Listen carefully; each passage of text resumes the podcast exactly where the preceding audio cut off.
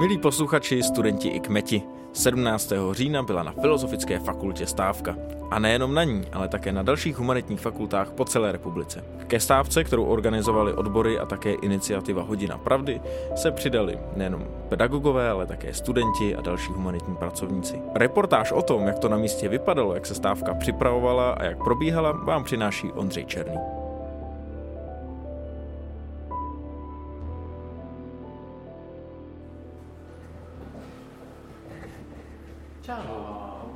To máš za? No. Hratičku pro, pro balast. Uh, jak to vypadá? Pak, zvolili. Sedím tady na chodbě s jedním z organizátorů dnešní stávky, kterým je Kajetán Holeček, studentský zástupce v Akademickém senátu. Ahoj Kajetáne. Ahoj. Dokázal bys stručně představit, co se tady dneska už událo na stávce, co je ten doprovodný program, který se, má, který se tu má konat?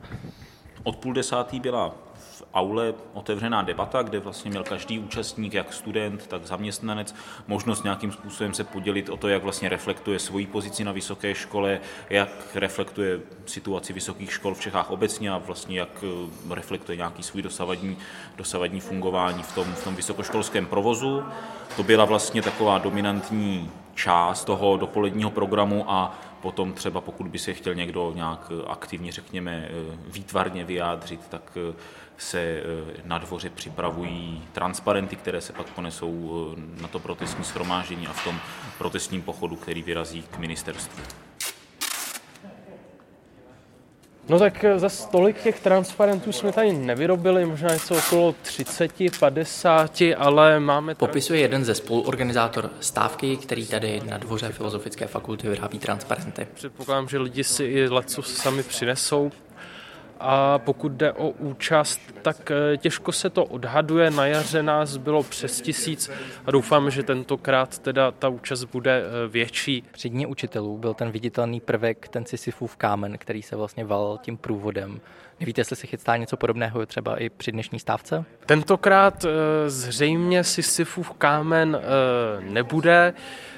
Ono teda minule nám vlastně bylo trochu vyčítáno, že je to také až příliš jako intelektuální a že, že jako ten význam je vlastně nejasný, že je tam ten motiv toho Sisyfa, bezúčelné námahy nebo dřiny. Takže tentokrát, tentokrát vlastně nic takového nechystáme, protože skutečně jenom o, o protest, protestní pochod, demonstraci a chceme tu message teda vyslat hlavně tím, že, že přijde hodně lidí a pak samotnou tou stávku, kterou považujeme vlastně za jako poměrně razantní krok, protože k něčemu takovému tady vlastně dlouho nedošlo v českém vysokém školství. Vlastně od roku 1989 v tomhle rozsahu se nestávkovalo.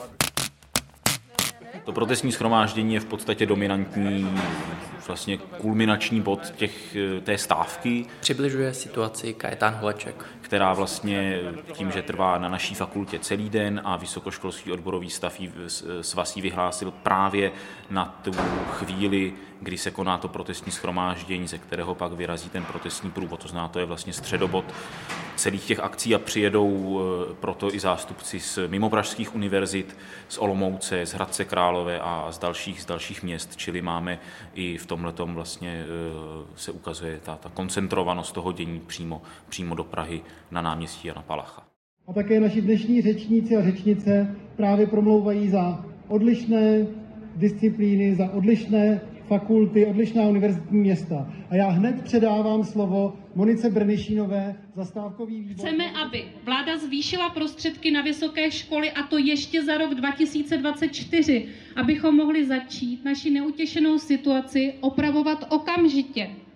Dále chceme, aby došlo k navýšení těch nejnižších mest, alespoň na úroveň garantovanou zákonem. Ale tedy stávkují i další humanitní instituce v zemi, ale připojí se přímo tady na místě, je to tak? Vlastně celý den stávkují čtyři fakulty, tři jsou z Univerzity Karlovy, to je naše filozofická fakulta, fakulta humanitních studií a evangelická teologická fakulta a v Olomouci stávkuje celý den filozofická fakulta. A ostatní vysokých škol mají právo, možnost se připojit k té stávce právě e, tím, že je vyhlášená Vysokoškolským odborovým svazem na tu, na tu jednu hodinu jako výstražná stávka, tak si některé další instituce připojují aspoň touto, řekněme, úspornější formou nebo dávají, dávají zaměstnancům nějakou, nějakým způsobem možnost nebo vyzývají k podpoře té stávky a to jsou potom fakulty a univerzity vlastně napříč celou republikou a napříč všemi obory. Konec práce! Konec práce! Při natáčení na místě tady v knihovně Jana Palacha potkáváme také vedoucího knihovny Jana Palacha Jana Kamenického, kterého tedy naši posluchači mohou z Blastu dobře znát. Uh, jakým způsobem se knihovna dnes připojila k té obecné stávce výborové organizace? No tak eh, nejen knihovna Jana Palacha, ale vlastně všechny knihovny filozofické fakulty, pokud vím, tak se všechny připojili ke stávce. A to tak, že máme zavřeno, některé knihovny to vyřešili tak, že si dali na dveře nápis stávka zavřeno. My jsme si říkali, že knihovnu otevřeme a budeme lidem říkat, že bohužel je neobsloužíme a nemohou využívat naše prostory, protože prostě stávkujeme.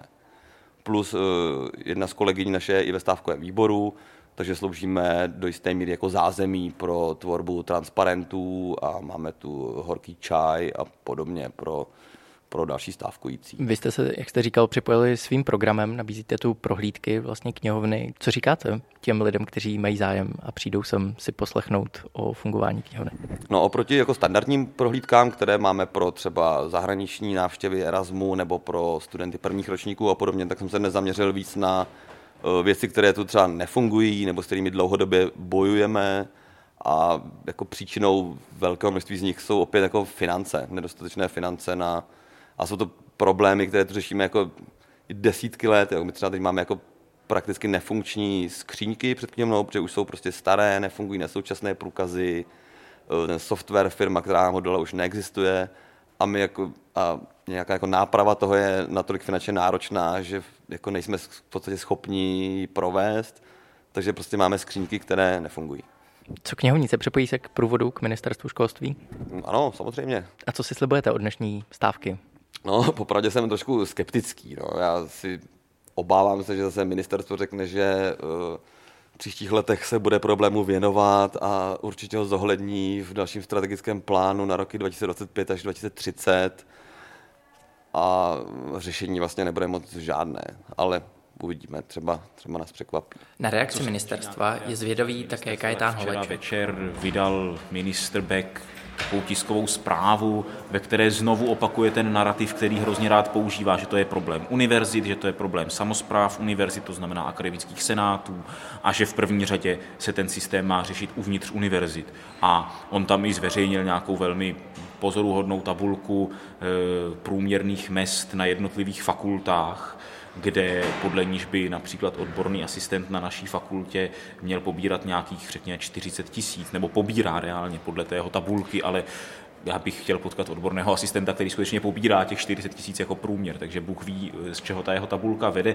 ale zároveň tento, vlastně ta jeho tisková zpráva mě osobně jenom utvrzuje v tom, že vlastně se nějakým způsobem s panem ministrem v té argumentaci míjíme. Že my říkáme, ten problém je v první řadě v tom, že vysoké školy dostávají málo peněz od státu, a to se pak samozřejmě přelévá na ty, na, na ty jednotlivé univerzity, na ty jednotlivé fakulty.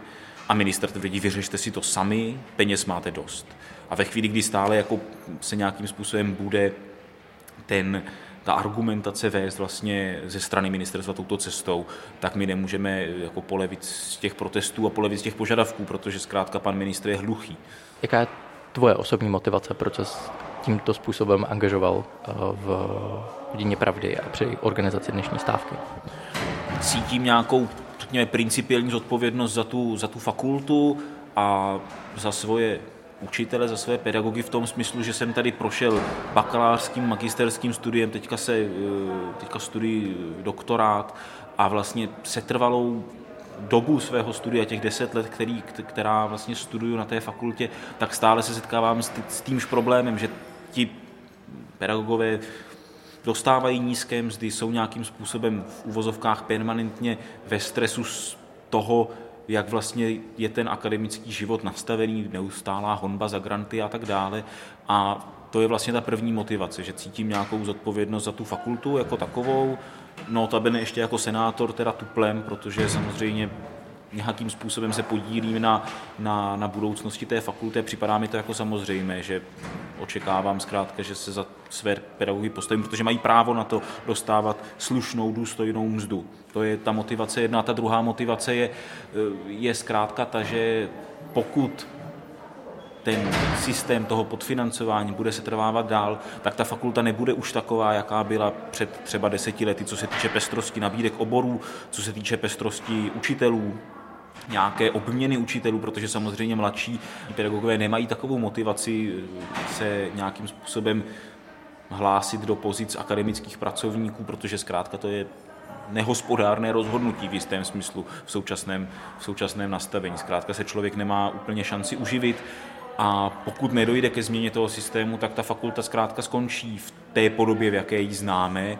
A to já rozhodně nechci. Já si myslím, že jestli je něco benefitem té fakulty, tak je to široké spektrum těch oborů, které má. Byť jsou to obory často v uvozovkách malé, tak není potřeba, aby některé obory studovalo 60 lidí, kde by se vzali.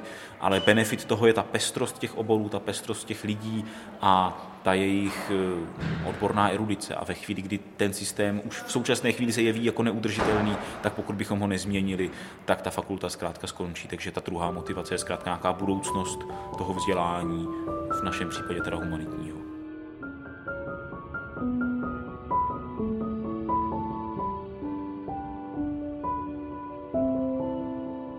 Tolik Ondřej Černý z místa stávky, celá akce vyvrcholila potom pochodem k ministerstvu školství a je dost pravděpodobné, že hodina pravdy i odbory budou připravovat další protestní akce, o kterých vás jistě tady v Balastu budeme informovat. A do té doby ale si můžete poslechnout i naše klasické díly, náš klasický balast, který vyjde první pondělí v listopadu, jak jste zvyklí a ponoříme se v něm do tajů latiny. Do té doby se mějte hezky.